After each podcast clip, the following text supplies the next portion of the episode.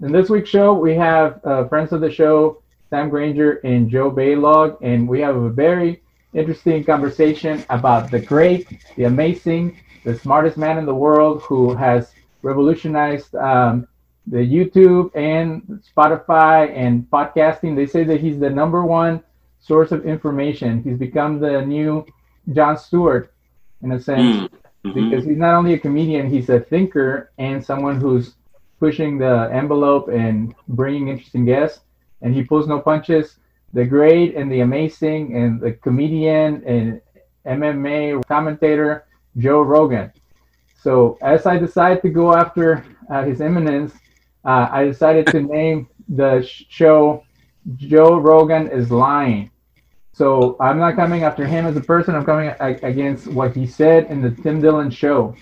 I've been a fan of the comedian Tim Dillon for the last eight months, and he is very um, outspoken and critical of all the vaccination mandates and issues with uh, whatever's going on with COVID. He's also very funny at making fun of all kinds of famous people from both right and left and that's why I think a lot of people like Joe Rogan because he comes across as the the man on the street, the all American dude who uh, doesn't take BS from anyone, and he has become even more successful now that he has a million dollar contract with Spotify. And as a as someone who has a Spotify membership, I'm very disappointed to see that they're still uh, allowing for some of his um, interviews with very shady characters and, and giving a platform to people like Alex Jones as well as other people who have good things to say. So it's not about the show itself. It's not about uh, his format or, or him inviting multiple views or all kinds of people. It's about him using his uh, his ability to uh, impact the culture to allow some of his friends and some of his people that that help him get clicks to um, keep uh, pushing and supporting ideas that are very problematic. So I know he's had um, conservative guys, he's had liberal guys, he's had people in between.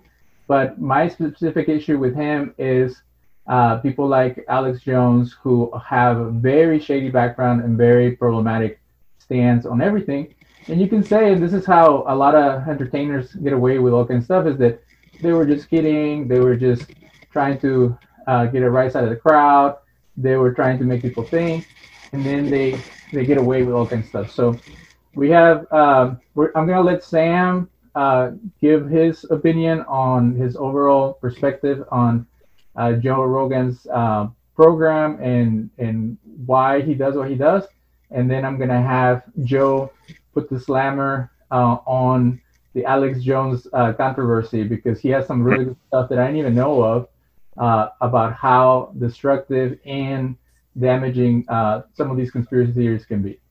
So, I mean, I'm a longtime listener of Joe Rogan, and what's happening now with people saying that, um, you know, he's misinformation and he should be canceled, he should be deplatformed, um, all this kind of stuff.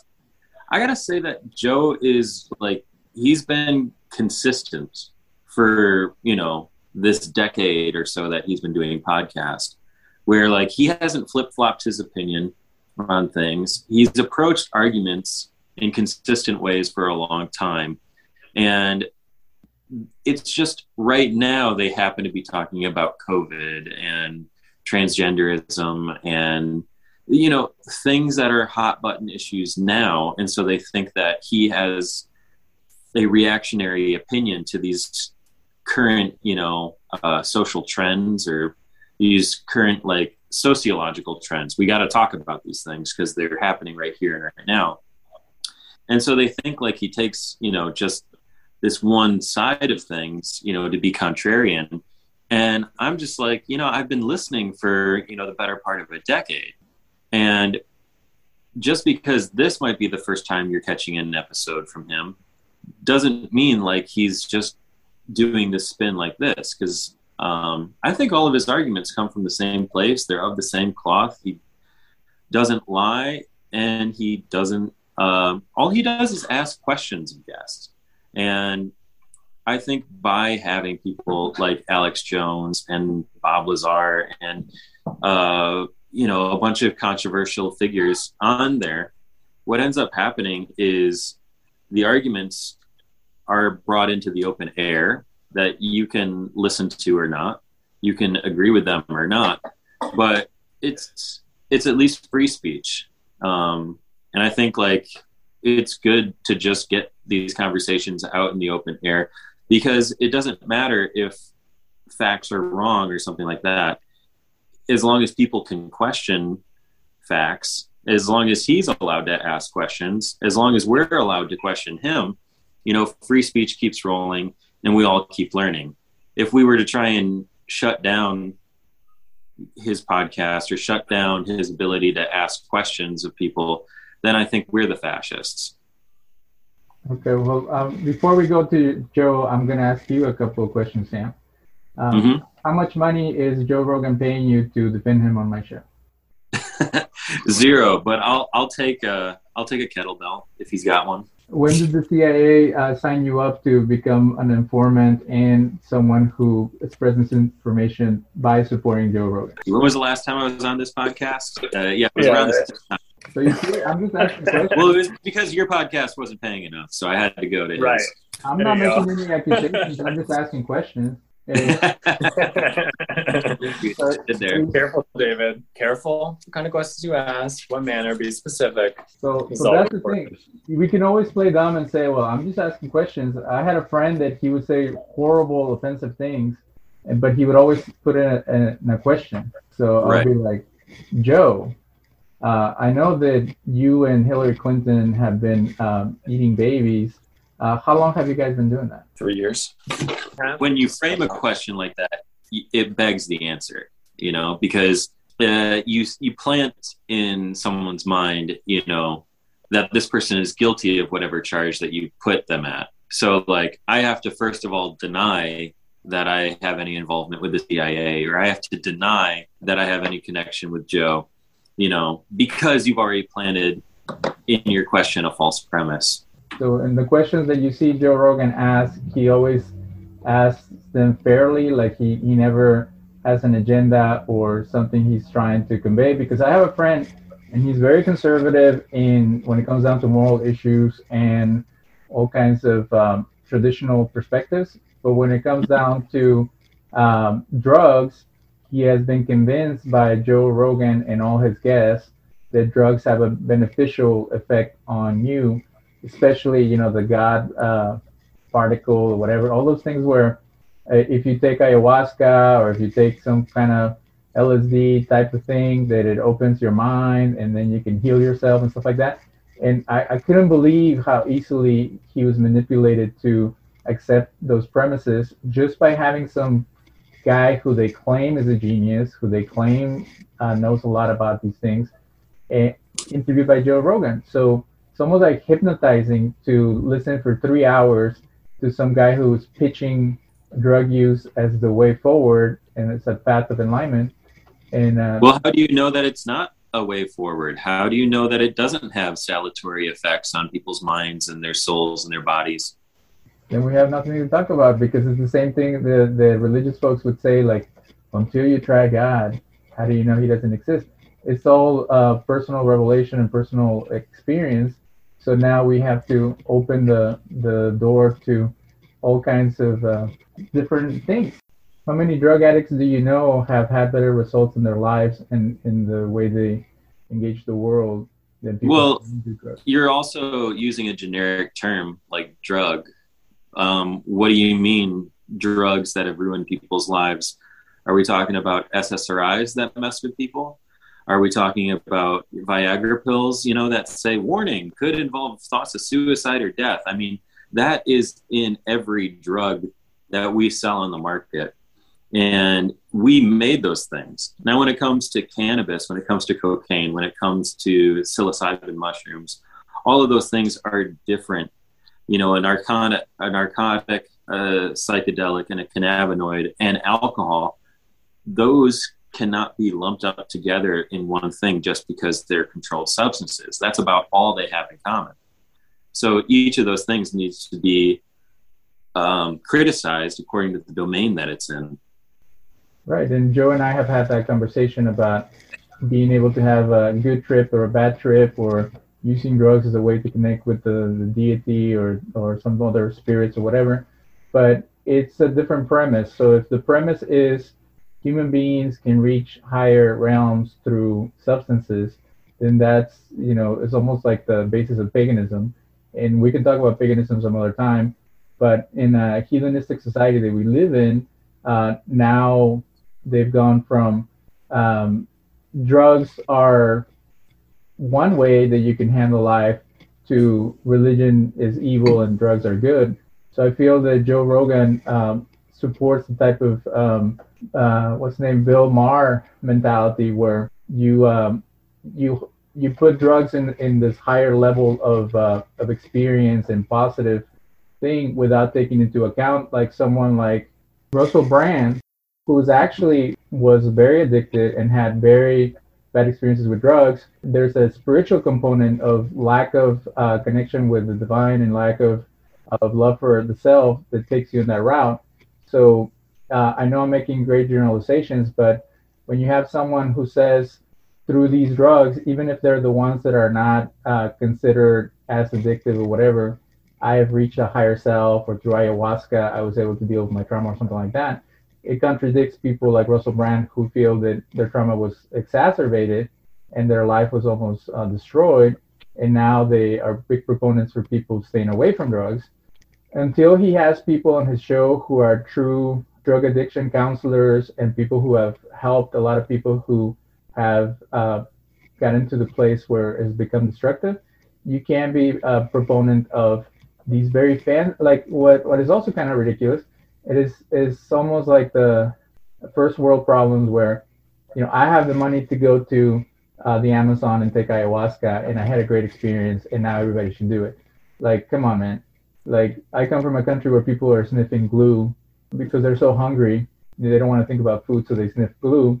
And now you have all these rich white uh, people with a lot of money telling me that drugs are fantastic, and it's like it just seems like almost like a sales pitch for a destructive lifestyle.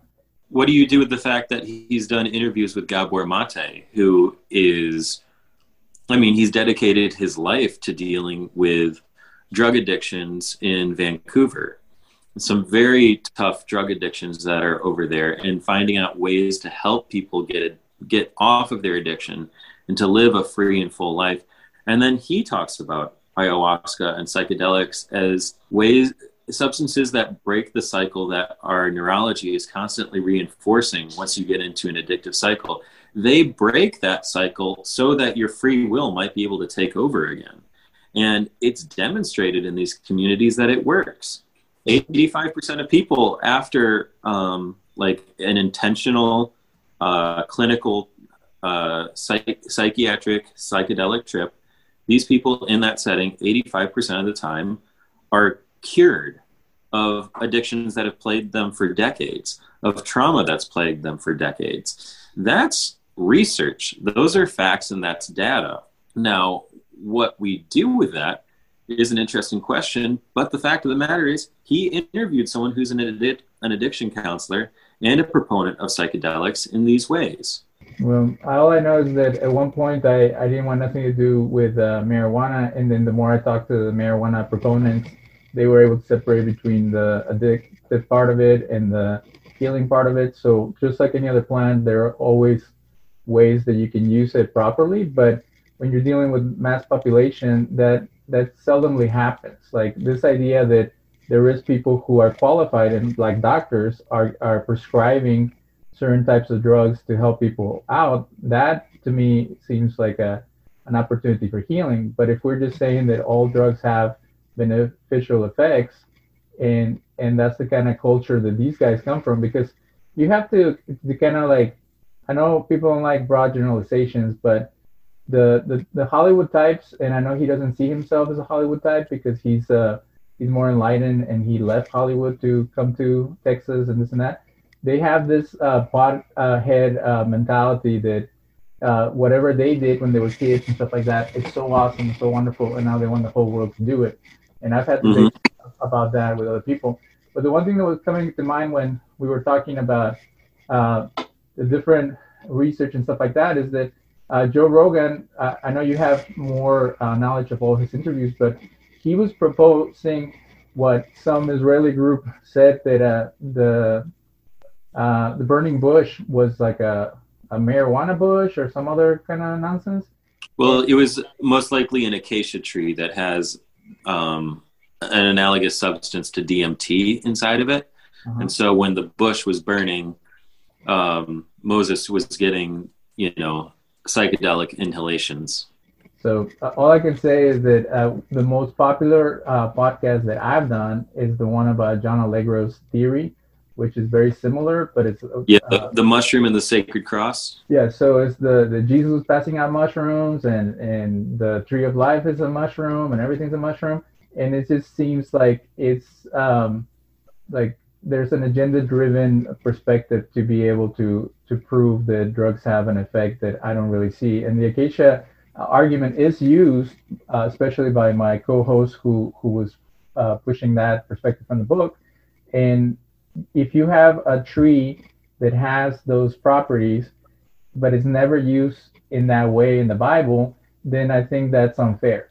Like acacia was used to make the the um, the holy ark, so it was used as wood. It wasn't used as part of the incense. And if you look at the um, all the other trees that that come up in the Bible and the the formula for the incense, um, none of acacia, marijuana, none of those things ever come up. But they try to come up with weird translations or weird things to push whatever uh, perspective, and and to me that's the problem. Like, and of course, there's always going to be one scientist out of a thousand who's going to say no, it, it was acacia. The you know the spice that they use even in the frankincense thing they brought to Jesus, it had acacia in it, so everybody was getting high. Like, come on, man. Same thing with doctors. You have a thousand doctors. There's a hundred who think that COVID doesn't exist.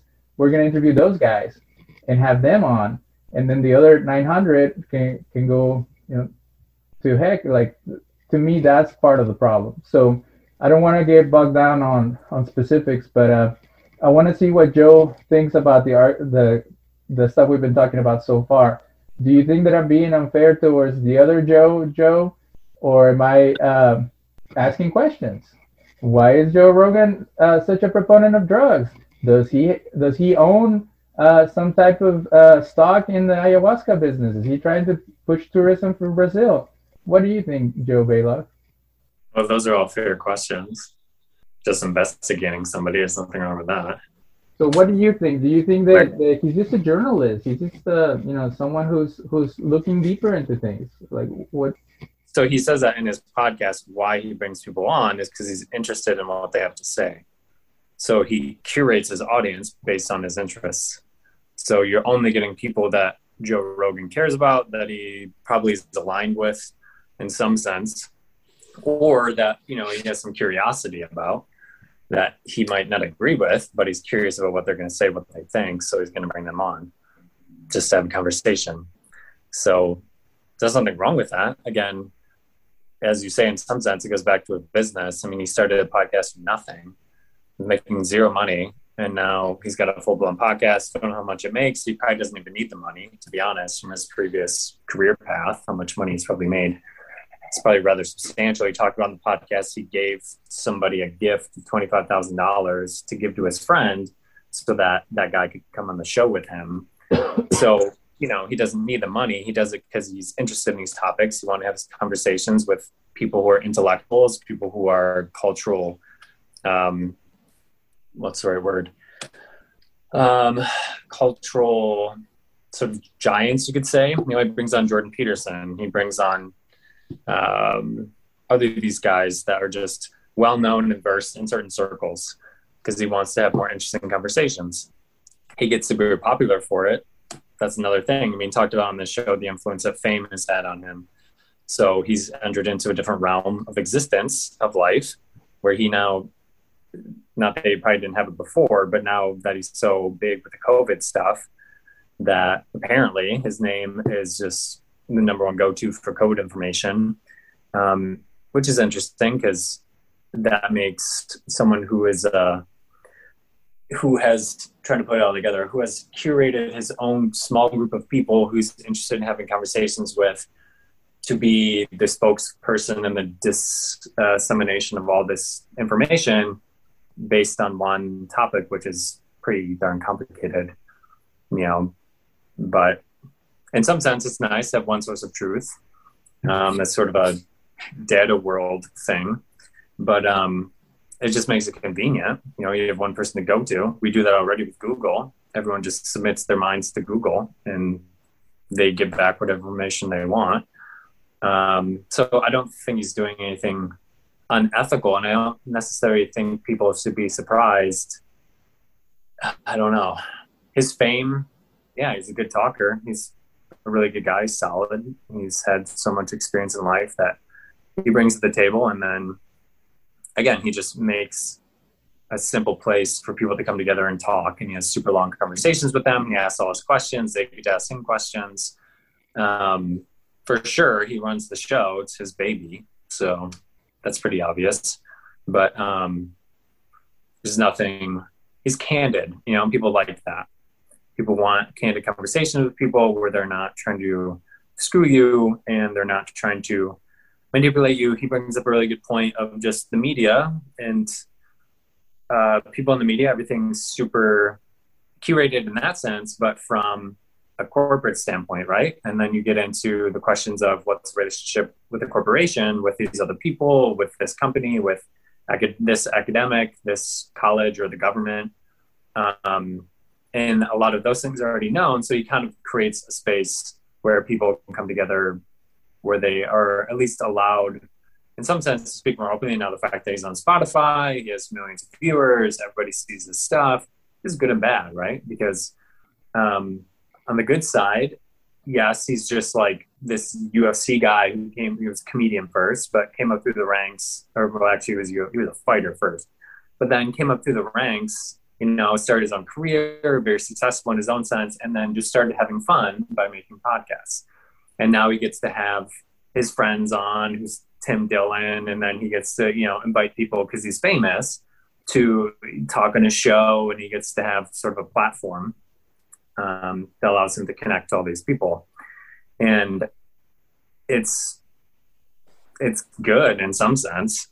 Um, does it make um you know it's, it's i don't know because it seems like part of the question that you're asking is how did he get so famous and was it disingenuous?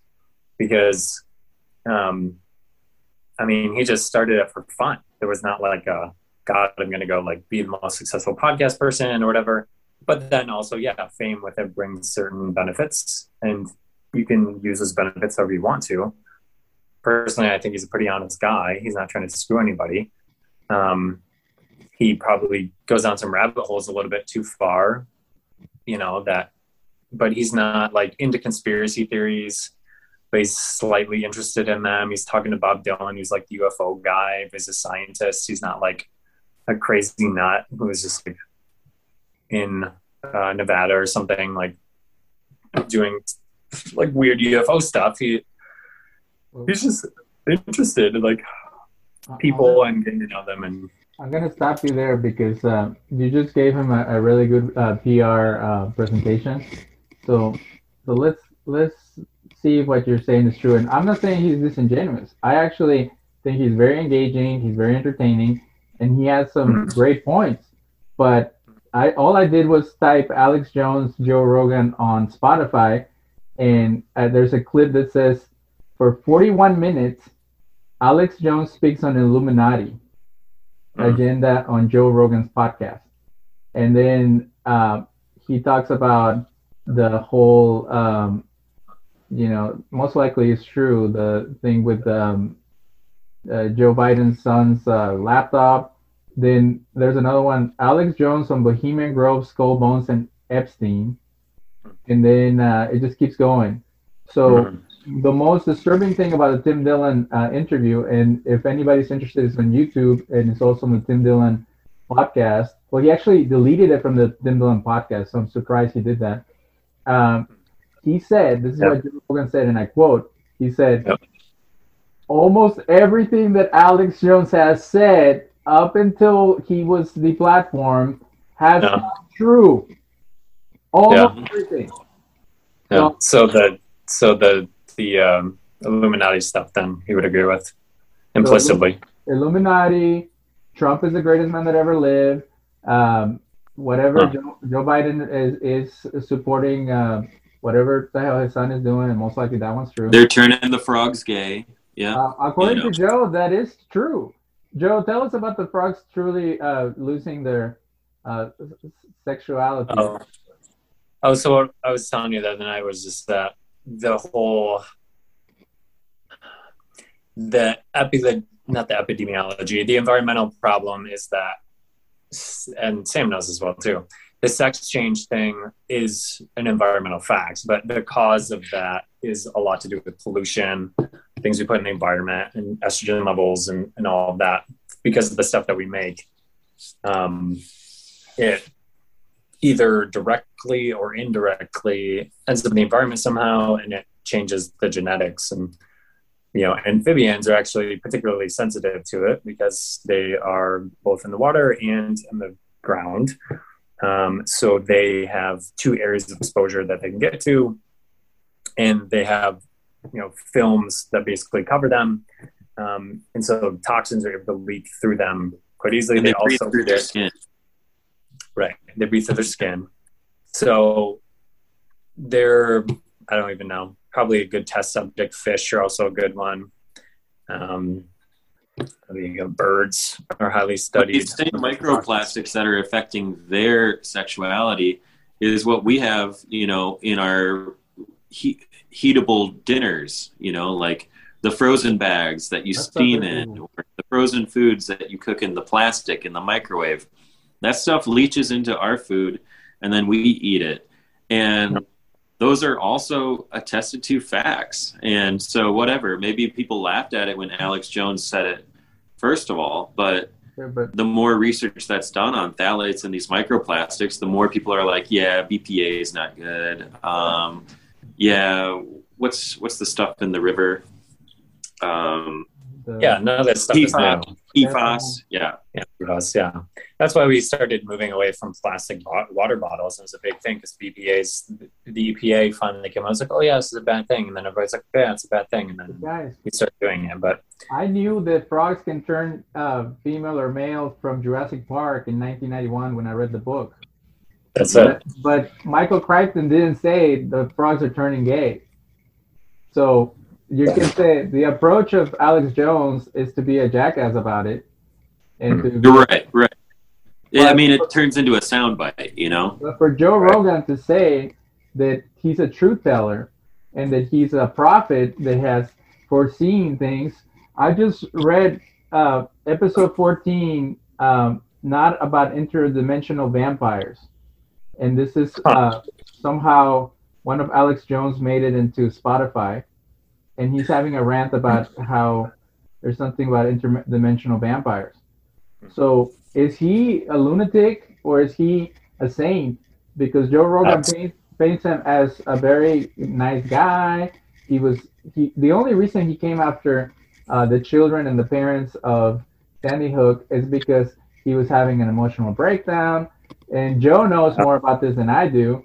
So for for someone as influential as Joe Rogan to be uh, the mouthpiece or the, the PR guy for Alex Jones, to me that's the problem. If if uh, when I used to watch uh, Jon Stewart, I hated him for having Bill Clinton on and giving him uh, softball uh, questions, and also Mhm. for uh, treating Obama like he was an idiot, even though they were both Democrats. Um, Joe, Joe uh, Jon Stewart showed his true colors of how partisan and how um, yeah, like uh, favoritist he was towards some Democrats and others.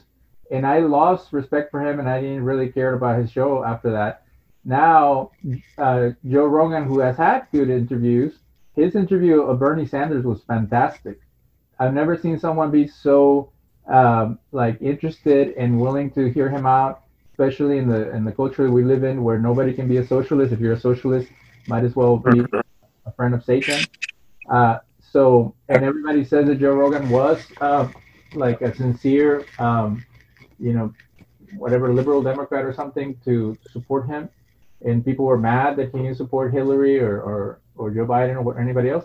So, in some senses, uh, Joe can be a hero, but when it comes down to Sandy Hook and supporting a guy that came after uh, families and who was a provocateur causing um, more pain and more trauma for those families, I want you, Joe, to tell us um, what do you know about his involvement in, in trying to uh, attack in in either internet or um, you know just getting people routed up against uh, the victims of Sandy Hook. Well, so first of all, um, after watching that podcast, I got a little bit more context of what um, uh, Alex Jones was going through at that time. Let's just assume that all that's true, um, which would indicate a, a couple of things. Because he said something interesting too. Well, I'm, I'm trying to remember exactly where he said that but he said something interesting about um, him having a psychotic breakdown sometime after that, which personally is I think is probably a good thing, um, just because it'll probably lighten them up a little bit. But um, so the Sandy Hook. You're thing, talking about Alex Jones, right? Right, right. So um, Joe Rogan brought up a good point too. That yeah, he like he totally effed up, right? That was a big f up um, but Alex Jones basically went on the air and just ranted about, and it was like sometimes shortly after it happened. You know, this is not like he went on and he just kind of lambasted a bunch of people um, and said, you know, this whole thing's been faked. Um, the families who are involved should be ashamed of themselves. Um, the kids are lying. Uh, no one died. No one got shot. Um, you know, the whole thing is just a made up conspiracy theory. And then, of course, he ties in some political agenda to say, you know, oh, it's to try to prove this point. Now, granted, coming from having been really young, watched 9 11 happen, and then following, because growing up with the internet, you learn about everything way too quickly. So you find out about the conspiracy theories, so everything becomes under suspect, um, and you lose trust in the system. So you kind of understand where someone like Alex Jones comes from, even though he's what two generations above me, in the sense that his whole thing is like everything is conspiracy, right? Like everything is under scrutiny, everything's subject to um, just review and just an immense amount of research, which isn't probably necessary. So when he came out about Sandy Hook and he's just talking and um, and and going off. Mean, he's, he's like showing pictures of the people and the scenes and everything, and you're like, dude, take it easy. And it's like you could tell, like he was just off kilter. Like he's just he's off his rocker. He's off.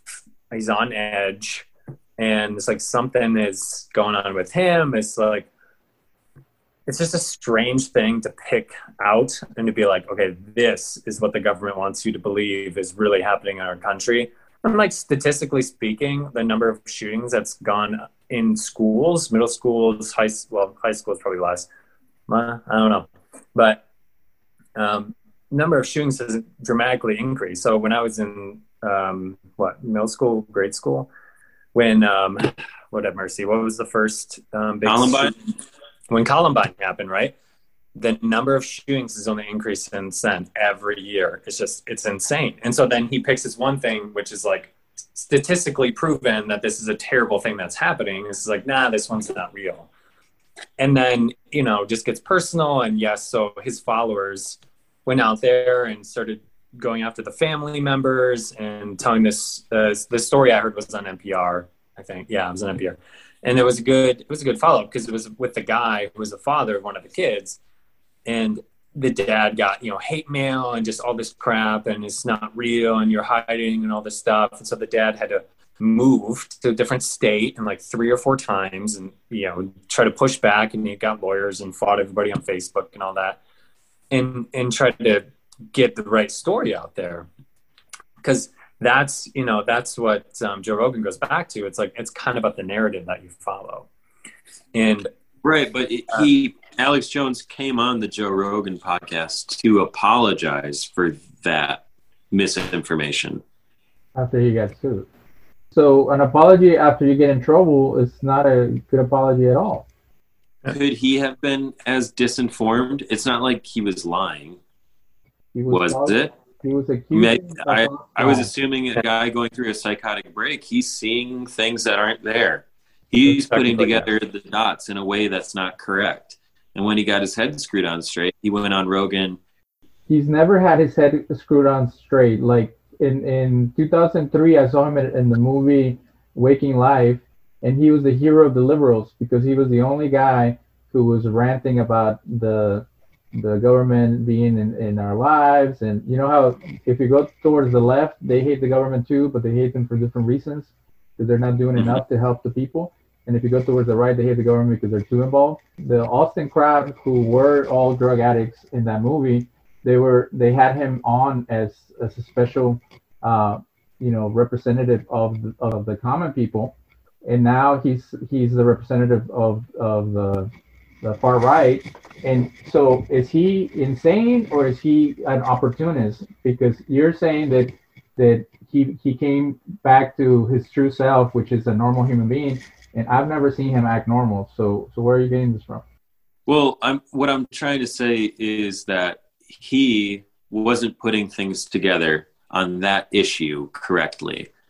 Once he was reconciled with reality and was at least putting the Sandy Hook stuff together, he came on and he owned that. But you know, I don't think that I mean, I think it's better that these conversations be had in public because you're held accountable when you have these conversations in public. Alex Jones was held accountable because he had that conversation in public, which started a debate about whether or not he was right or wrong. And we got to the truth, and he submitted to that truth as well. And it's only because that conversation could be happen, happening in the open air that both we and Alex Jones got to the truth on the Sandy Hook thing, and that it did happen, and that the families were affected, and he needs to repent of you know being so off the rails on that one, which he did. what what is joe's view of qanon joe rogan have you has he ever had um I don't even know what that means. Yeah, he had he had somebody on there um, who did the QAnon documentary. There's an HBO three-part documentary about QAnon where they went back to the guy who started it and all that. Was that? Yeah, yeah, that he he had the director of that on his show. hmm Because I want to take it back to uh, 1990 or whatever when Alex Jones did his uh, mockumentary on the Bohemian Grove.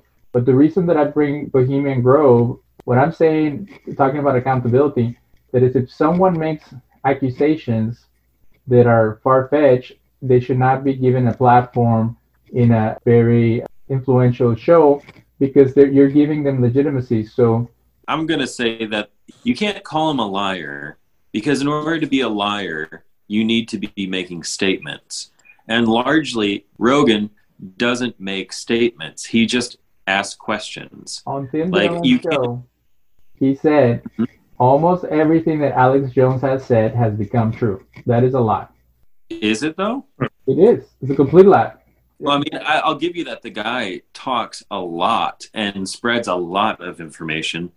So uh, he's said a lot of things. So maybe the percentage is, uh, you know, like a handful of them are right. But, you know, a handful of those were really important things, you know? Do, do you remember the video? I don't know if you guys saw it or the photo. Um, Alex Jones on top of a of an army vehicle during uh, the January 6th or one of those uh, rallies with a megaphone screaming at the top of his lungs, "Take it back! Take it back!" And whatever. Uh, like, what is the chant of the January 6th thing that uh, he was in a tank uh, spreading falsehood at that point, and it all goes back to QAnon, and it all goes back to Bohemian Grove, because according to thi- this type of thinking, Trump is not the kind of president that would go hang out in Bohemian Grove with all the other liars and child uh, abusers and eaters of, of babies. So, so how can someone as influential as Alex Jones, who was able to spearhead uh, uh, not only uh, demonic, but it also has like anti-Semitic connotations, and I'll get there. Like he spearheaded this idea that all the presidents are are Illuminati, and then pushed it so long that now you have other uh, provocateurs and other uh, disingenuous people pick it up and turn it into a thing such as QAnon, and then he's still being given a platform and he's still being uh, treated like royalty with Tim Dillon and Joe Rogan who don't see the evil behind this. To to accuse people who, who are running the government that that they've been doing effigies to Moloch, the, the god of the of the Canaanites, that, that murder children, and all kinds of crazy stuff that comes from Texe Marrs, who's a crazy preacher that died in Texas. It's weird that Joe Rogan moved to Austin, where Alex Jones and Texe Marrs were. Uh, so that's something weird too. And now he's still being given this this ability to speak and make all kinds of crazy propositions. That to me is very problematic. And and to say that it's just one perspective or that he has he throws poop at the wall and it turns out that half of the poop that he throws ends up being true and it sticks to the wall. Like come on, man so let's go after other conspiracy theories and say, well, maybe in the long run, in the next 50 years, we'll find out that it was Bush and Cheney that, that blew up the towers. Well, David, I mean, can you really be criticizing Joe Rogan for putting crazy people on his platform when you have a podcast where a bunch of non mainstream people have come on to talk about various religious ideas that you are opposed to?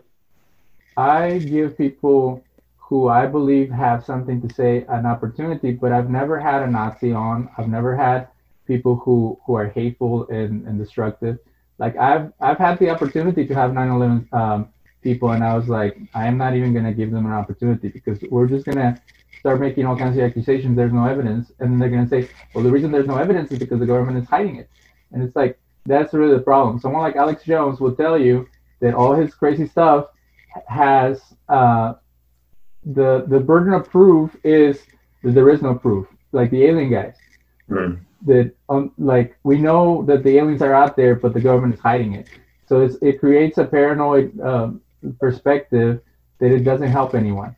So so if we go to the basics of just uh, civility, what good do all these things do? Nothing. They might be entertaining, they might be interesting, but they actually have uh, repercussions in the real world such as the guy that went and, and tried to shoot the, the pizza parlor guy, such as hmm. people who have uh, attacked different minorities because they think that the Chinese or the Muslims or the Mexicans are trying to take over.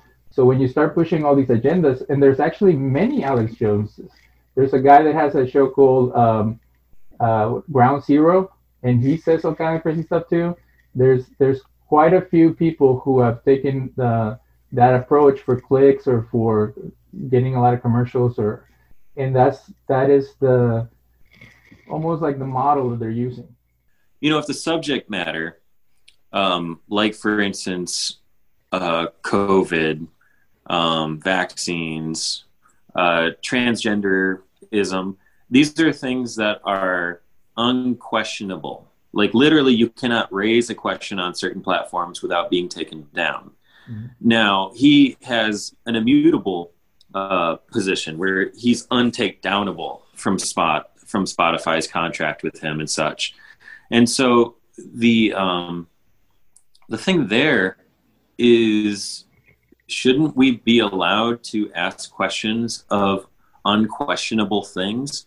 You know, Joe if Rogan. you have the platform to.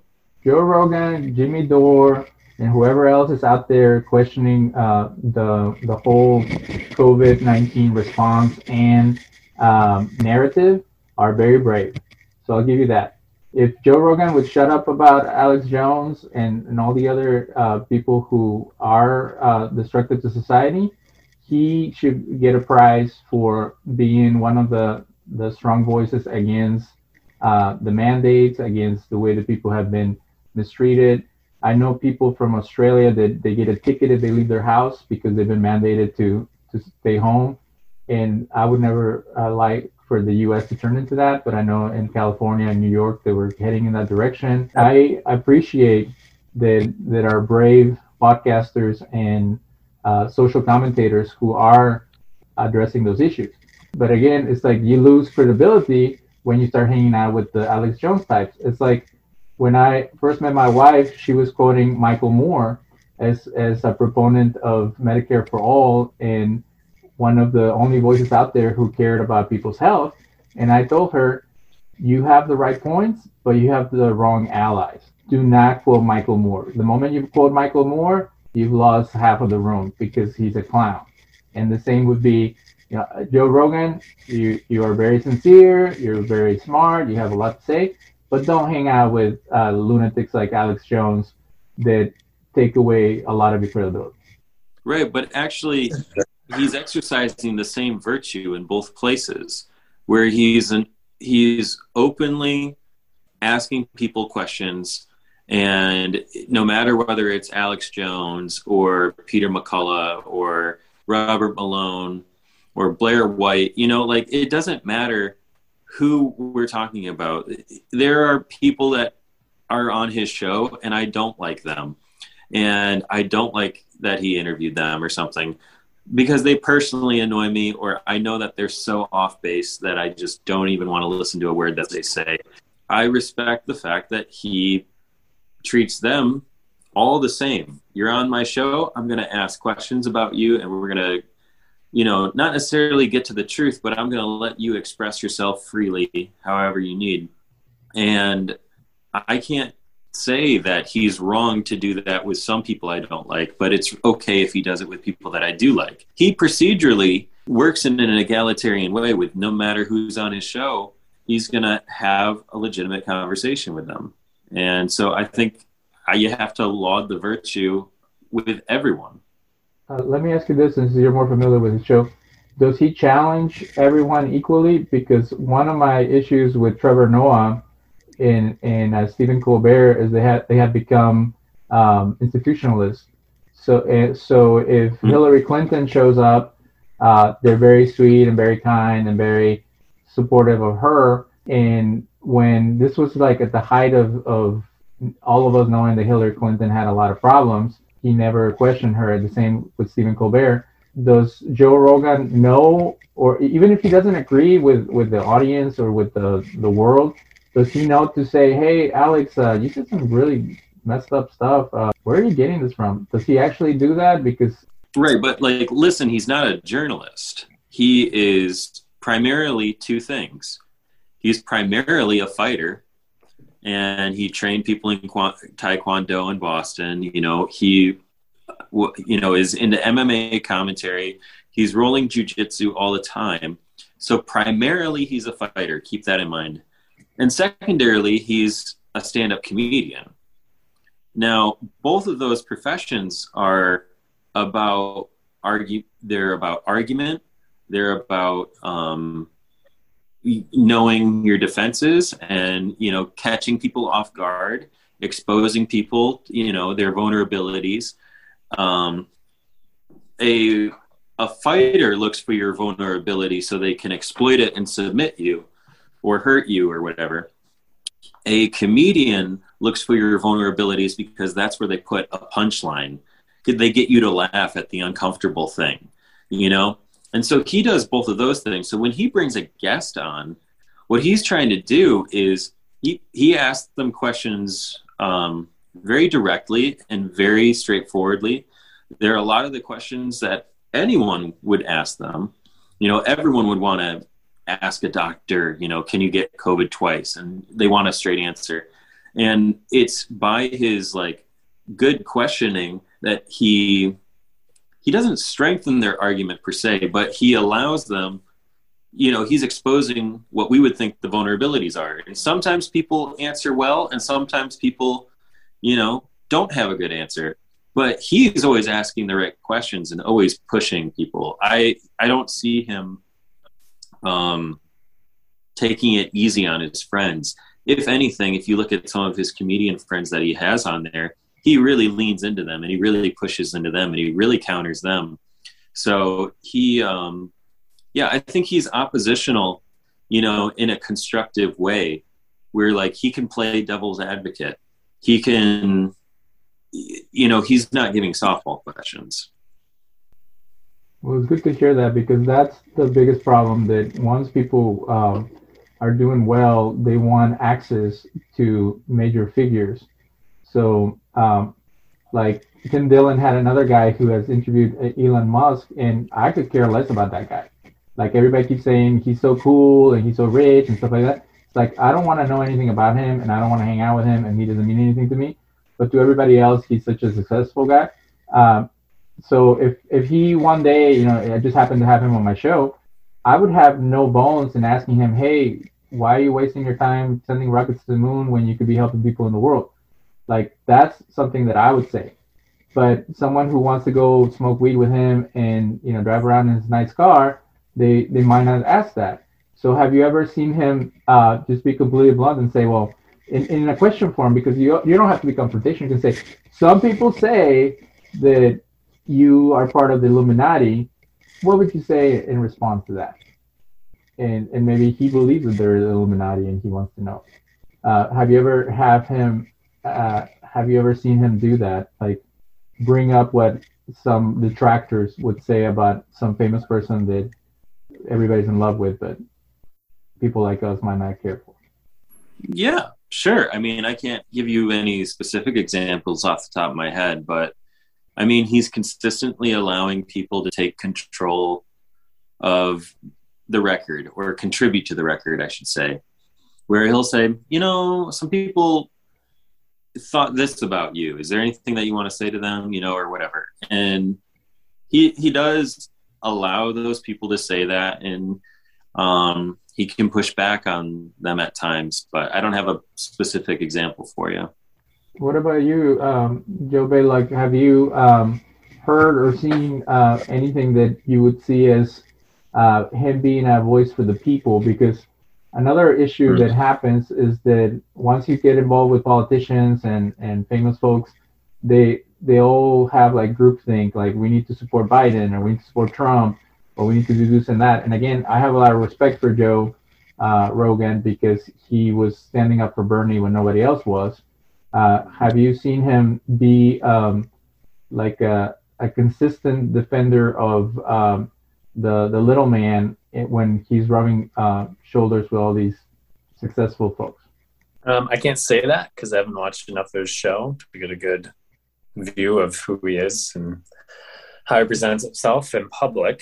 Um, so, but just from watching a few episodes of him, he seems to be on the side of the people in the sense that okay, so this is getting back to the COVID stuff a little bit. He's become sort of the spokesperson for the dissenting opinion, or more specifically for the dissenting narrative that all this stuff we've been fed by the government isn't true.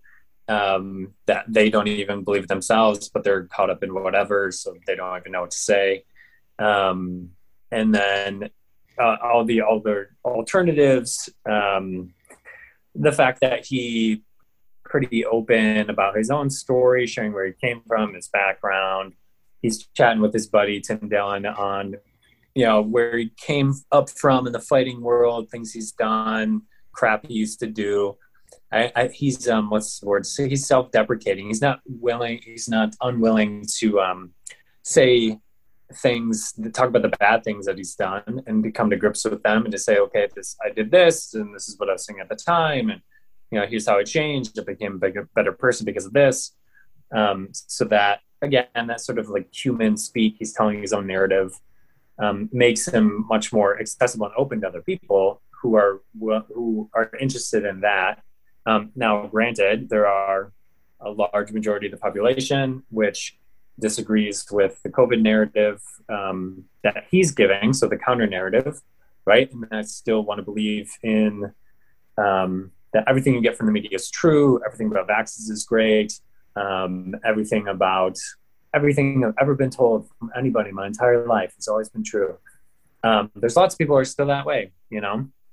I worked with a guy that was like that at a factory that I worked in and he was he would just like rant on his our lunch breaks and be like people should be wearing their masks all the time and i can't believe this and he's um, you know he's just kind of kvetching which is a great word about other people and that's a normal human thing to do to complain about others kind of makes us human.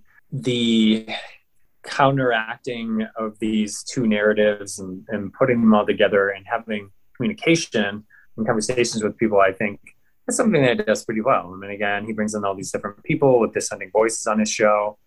He, you know, tries to bring up good questions.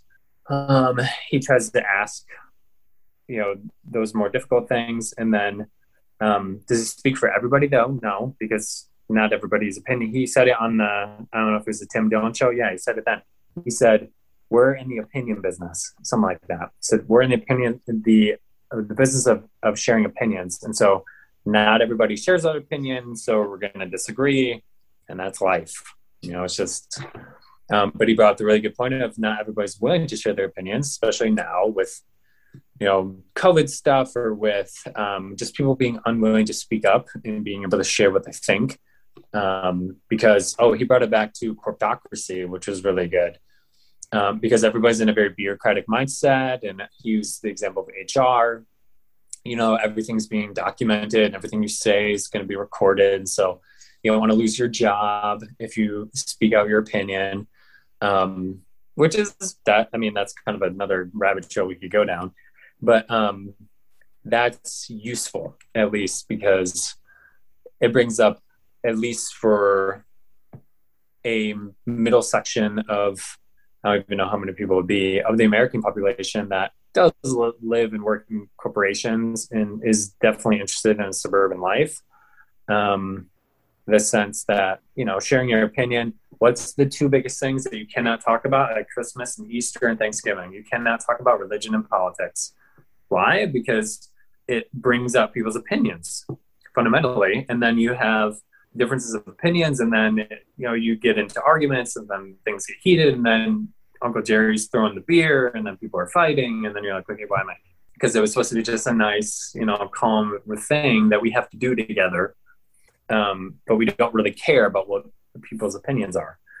Um, so, the healthier thing, the more human thing to do is to share your opinions more outright um, and to not really care. But you got to be sensitive, you know, to who you're sharing them with. So, does he speak for everybody? No, I don't think he's necessarily a populist. He might be. He seems sort of hard to place him in the middle of the line, but um, he came up, you know, and has his own um, story of he he didn't necessarily come from nothing, you know. It wasn't like uh, Martin Luther King's story or something where it's like grew up in the streets.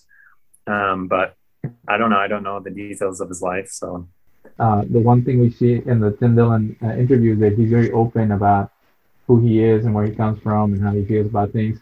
And and the part that, that I also respect is that he says that you have to be able to speak your mind. You, you shouldn't be afraid of how people are going to react and judge you for it. And so comedians uh, have always had that ability of being very free. That they'll say what everybody else is thinking and and put it out there, and they shouldn't be um, persecuted for their opinions. So, Sam, uh, I know as we've been discussing this, uh, you you brought up um, censorship and and canceling people and stuff like that. Um, do you feel that that's what has made him successful? That he doesn't really care what what people think, and that he's able to speak his mind. And we live in a society that has become very controlling and very limiting, and that uh, takes away our, our human spirit and our ability to explore. Yeah, definitely. Um, yeah, I think it's I think it's fitting that we have such reverence right now for comedians. I I really think that you know comedians are the prophets of a secular world. You don't have a prophet, you know, who's talking to God and you know doing outlandish things, you know, like walking around the streets naked to you know point out your insecurities or something you know like or to roll around in a bunch of dung you know like the prophets in the old testament did really ridiculous things that were contrary to the culture to call them out and to say hey maybe you should change your life. Um, they the comedians are the closest thing that we have to a prophet right now. Um, because they're also like the jester the jester in the king's court. And it's only the jester who can tell the truth because he's the only one who can talk back to the king. Everyone else needs to be part of the bureaucratic structure of uh, you know having a carrot incentivizing you to go in the way of the powerful. And then the powerful also give you a stick on the other end to make sure that you aren't going against them. Now a comedian it's their job to expose insecurities and make us laugh about them and point out the ridiculous uh, and the absurd that we have in life. Um, and so that means that they're going to say things that turn the mirror around on us. And we notice our vulnerabilities and our insecurities. They bring that into relief with us. And they also do that to people in positions of power as well to you know humbled them as well. So that's i mean that's the duty that i think that joe rogan and some of these other comedians you know have and what they're entrusted with. Um and because also jokes only work when they're true you know? Because like a punchline and an insight both hit you in the same way like we don't laugh at things just because they're absurd or they're crazy you know? And that's just dumb. It's not really funny. But when someone says something really funny you're like oh my god that's so true. And so that's why i think you know we really need to preserve the comics free speech and their ability to preserve or to to interact with the world on any angle they need because at the end of the day the comedian is trying to expose the truth. I'm glad you say that because there was one point where more people got their news from the daily show than from the the nightly news. And it was for the same reason that um, as they talk about it in that interview with uh, tim dillon and joe rogan that everything is so scripted um, you know, you know that every time you turn on the news, they're going to say five horrible things that happened today. And then now let's go to a, picture of a, a puppy, and then let's do weather, and then let's do sports. Uh, yeah, but the crazy thing is when you toggle between the news stations, uh, local news all across the board, you know, you go from the news in Texas to the news in Michigan to the news in New York, you know, and then you also take the national level things like CNN and MSNBC and Fox News. You'll notice that they're all using the same script. You're hearing the same verbiage. You're hearing the same phrasings all, all across. Everyone's using the same phrases like out of an abundance of caution or as the CDC says, you know, like all of that stuff is so scripted in that environment. And so when you have a three hour long discussion where this guy is grilling his guests and asking them questions and going down the rabbit holes with them. It's very hard to lie for three hours straight. And so the truth comes out in those podcasts, you know, more so than they can come out in a five minute quick pre scripted thing that's regurgitated through everyone's local news stations. And so I think that's one reason why, you know, Joe Rogan, I mean, if he if he has, you know, like 90 million people or something like that who are listening to him all the time, Tucker Carlson and these guys, they only have like 3.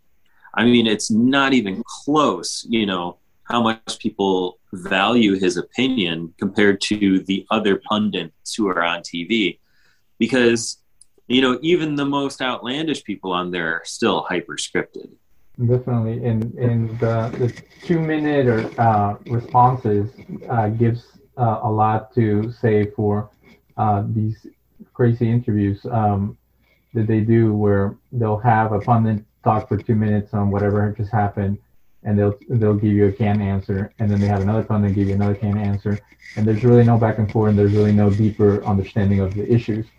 So um, again, uh, there's there's maybe a few more things we could talk about, but we're running out of time. Uh, I want to thank you both for uh, being on this uh, critique of uh, the Tim Dillon interview of Joe Rogan, and maybe later we can talk more about uh, other subjects that are coming up. We've done a couple of shows on COVID. we've done a couple of shows on conspiracy theories. but most of all, we support free speech and we support the ability to get your message across. So um, they say that a way to fight bad information is with good information. So we hope that um, that that can happen. So maybe uh, you know people are writing um, uh, papers about media movies and stuff like that. Maybe Sam, Joe, and I can write a book about how Joe Rogan has revolutionized podcasting and brought truth, and he's the greatest jester that ever lived, or the lousiest, or whatever. Um, it's funny how you can analyze anything that is um, that is out there, but I think that that's also part of, of the conversation. That once you put something out there, it's also uh, going to be criticized, it's going to be thought about, and it's going to be, uh, you know, broken apart and, and dissected. And uh, and I hope people will uh, appreciate this um, uh, us doing that in this uh, program. Thank you, uh, Joe and Sam. All right. Thanks, David. Talk to you guys soon. Yep. All right. Ciao. Yeah. Take care.